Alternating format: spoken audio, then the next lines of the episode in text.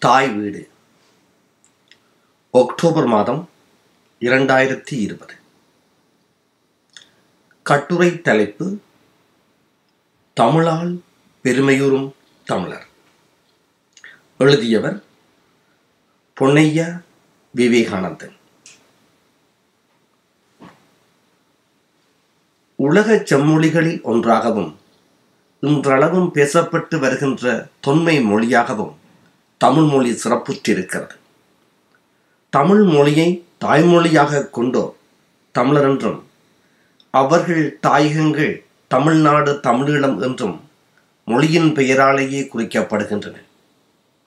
தமிழ் ஒரு மொழியாக மட்டுமன்றி உயிர்ப்போடு வாழ்ந்து கொண்டிருக்கும் ஓர் இனத்தின் ஒப்பற்ற குறியீடாகவும் திகழ்கிறது.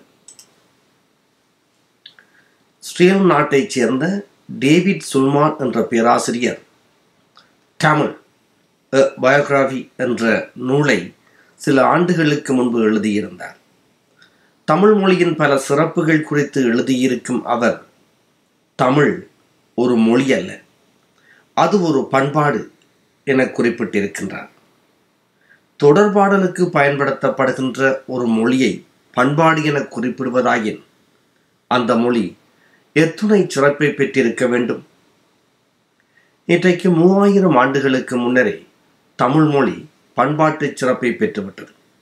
இன்றளவும் எல்லா மொழிகளும் எழுத்துக்கும் சொல்லுக்கும் இலக்கணம் எழுதி கொண்டிருக்க தமிழ் மொழி அன்றைய வாழ்வுக்கு இலக்கணம் எழுதியிருந்தது.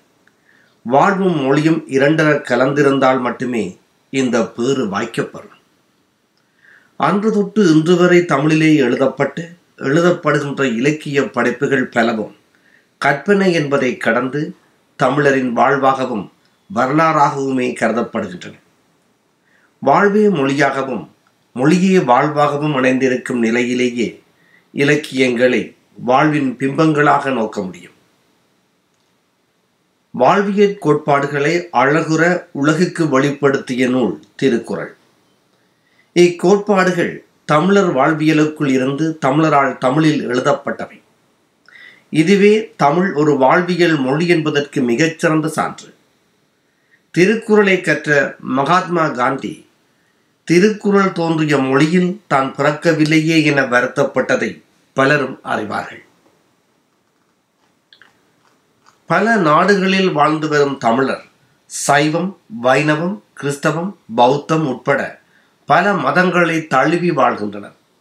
எனினும் தமிழென்ற மொழி தொடர்பால் ஓரினமாக பிணைக்கப்பட்டுள்ளனர் தமிழர் காலங்காலமாக மொழி வழியாகவே பேணப்பட்டு இணைக்கப்பட்டிருக்கும் இனமாகும் தமிழரது வரலாறு பண்பாடு நடத்தைகள் மரபு வழி தொடர்ச்சிகள் எல்லாமே மொழி வழியாகவே ஒவ்வொரு தலைமுறைக்கும் எடுத்துச் செல்லப்படுகின்றன. இவை போன்ற இனவடையாளங்கள் அனைத்தையும் பேணி பாதுகாக்கும் பெட்டகமாகவும் மொழியே திகழ்கிறது. இனத்தை அழிக்க வேண்டுமாயின் முதலில் அவ்வினத்தின் மொழியை அழிக்க வேண்டும் என்பதே இனவழிப்பாளர்களின் கோட்பாடு. இக்கோட்பாட்டு அடிப்படையில் பல வினங்கள் அழிக்கப்பட்டுள்ளன.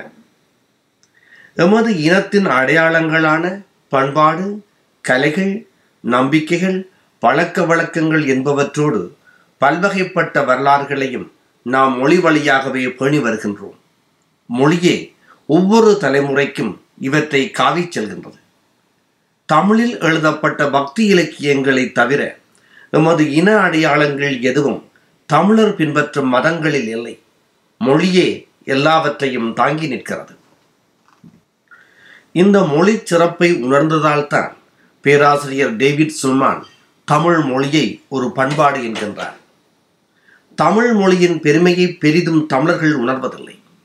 திருமூலர் என்னை நன்றாக இறைவன் படைத்தனன் தன்னை நன்றாக தமிழ் செய்யுமாறே என்று குறிப்பிடுகின்றார்.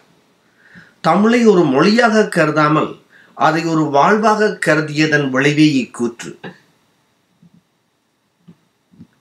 அனைத்தையும் துறந்த ஒரு சித்தராக திகழ்ந்த திருமூலரால் தமிழின் சிறப்பை துறக்க முடியாதிருந்தது. திருமூலர் மட்டுமல்ல தமிழில் தத்துவம் உரைத்த பதினெட்டு சித்தர்களும் முற்றும் துறந்த துறவிகளே.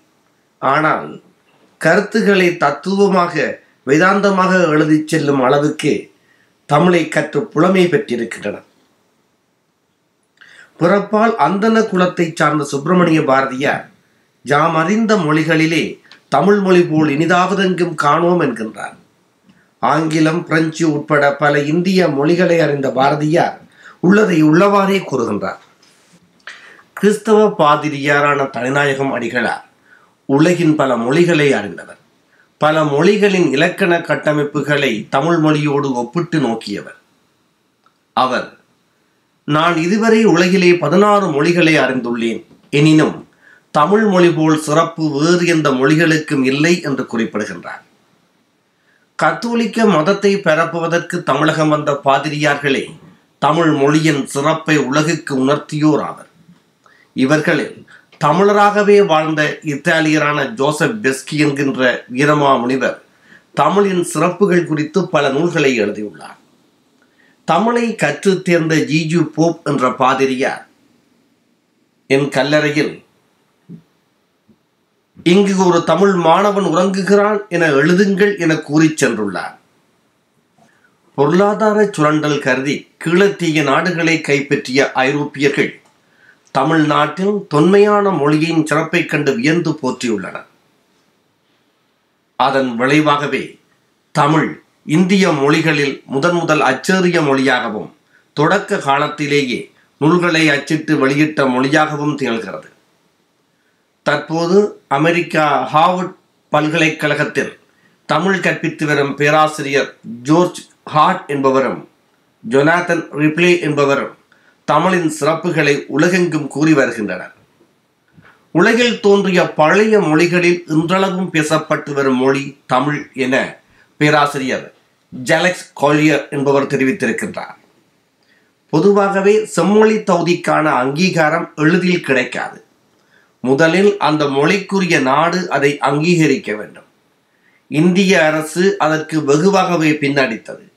ஆனால் தமிழ் கொண்டிருந்த தகுதிகள் குறித்து ஜோர்ஜ் காட் உள்ளிட்ட உலக அறிஞர்கள் பலர் வெளியிட்ட அறிக்கைகளை தொடர்ந்து தமிழ் செம்மொழி தகுதி பெற்றது. பொதுவாகவே செம்மொழிக்குரிய தகுதிகளாக பதினோரு விடயங்கள் முன்வைக்கப்படுகின்றன. தொன்மை தனித்தன்மை பொதுமை பண்பு நடுவு நிலைமை தாய்மை பண்பு பண்பாட்டு கலை அறிவு பட்டறிவு வெளிப்பாடு. பிற மொழி தாக்கமில்லா தன்மை இலக்கிய வளம் உயர் சிந்தனை கலை இலக்கிய தனித்தன்மை மொழி கோட்பாடு என்கின்ற இந்த பதினோரு விடயங்களுமே செம்மொழிக்கான தகுதிகளாகும். திருக்குறள் இரண்டாயிரம் ஆண்டுகள் பழமை வாய்ந்தது என்று உறுதிப்படுத்தப்பட்டுள்ளது. தமிழ் தொன்மை சிறப்பு வாய்ந்தது என்பதை உறுதிப்படுத்த இது ஒன்றே போதுமானது. செம்மொழி தகுதி பெறுவதற்கு ஏறக்குறைய ஆயிரம் ஆண்டுகள் பழமை போதுமன்றி விதிகள் கூறுகின்றன. எனினும் வரலாற்றுக்கு முற்பட்ட காலம் தொட்டே தமிழர் மொழி பண்பாடு மரபுகள் போன்றன தோன்றி வளர்ந்துள்ளன என்பதை ஆய்வுகளும் சான்றுகளும் உறுதி செய்கின்றன. பதினோரு செம்மொழி தன்மைகளையும் பெற்றனவாக தமிழ் சங்க இலக்கியங்கள் விளங்குகின்றன.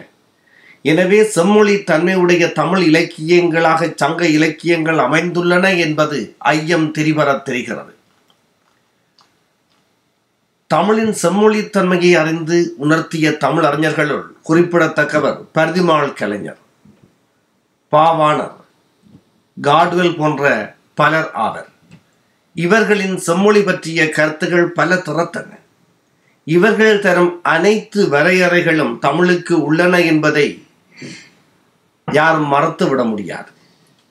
இரண்டாயிரத்தி ஆறில் தமிழ் மொழி செம்மொழி தகுதி பெற்றதன் பின்னர் உலகின் பல பல்கலைக்கழகங்கள் தமிழ் மொழியை கற்பித்து வருகின்றன.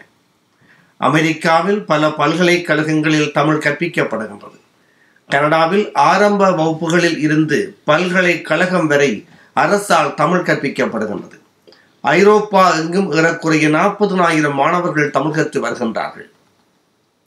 புகழ்பெற்ற ஹார்வர்ட் பல்கலைக்கழகத்தில் தமிழ் இருக்கை அமைக்கப்பட்டுள்ளது. வேறு சில பல்கலைக்கழகங்களிலும் இருக்கை அமைக்கும் முயற்சிகள் மேற்கொள்ளப்பட்டு வருகின்றன. குறிப்பாக டொரண்டோவில் அமைந்திருக்கும் ஸ்காபுரோ பல்கலைக்கழக வளாகத்தில் தமிழ் இருக்கை அமைப்பதற்கான முயற்சிகள் மேற்கொள்ளப்பட்டு வருகின்றன. தமிழ் மொழி மட்டுமல்ல தமிழர்களின் நீண்ட வரலாற்று மரபுகளும் பல ஆய்வியல் அறிஞர்களை தமிழினத்தின் பக்கம் திருப்பியுள்ளன. உலகெங்கும் வாழும் மொழியியலாளர்கள் பலரும் தற்போது தமிழ் மொழியின் தொன்மையையும் பெருமையையும் உணர்ந்து வெளிப்படுத்த தொடங்கியுள்ளனர் தமிழ் இனத்துக்கு பெருமை சேர்த்து வரும் ஒப்பற்ற மொழி தமிழ் மொழி. ஒரு தாய் தான் பெற்ற பிள்ளைகளை போற்றி காப்பது போல் தமிழ் தமிழர்களை காத்து வருகின்றது. தாய்மொழியால் பெருமை கூறும் தமிழர்களின் தலையாய கடன் தாய்மொழி தமிழை போற்றி பேணுவதே.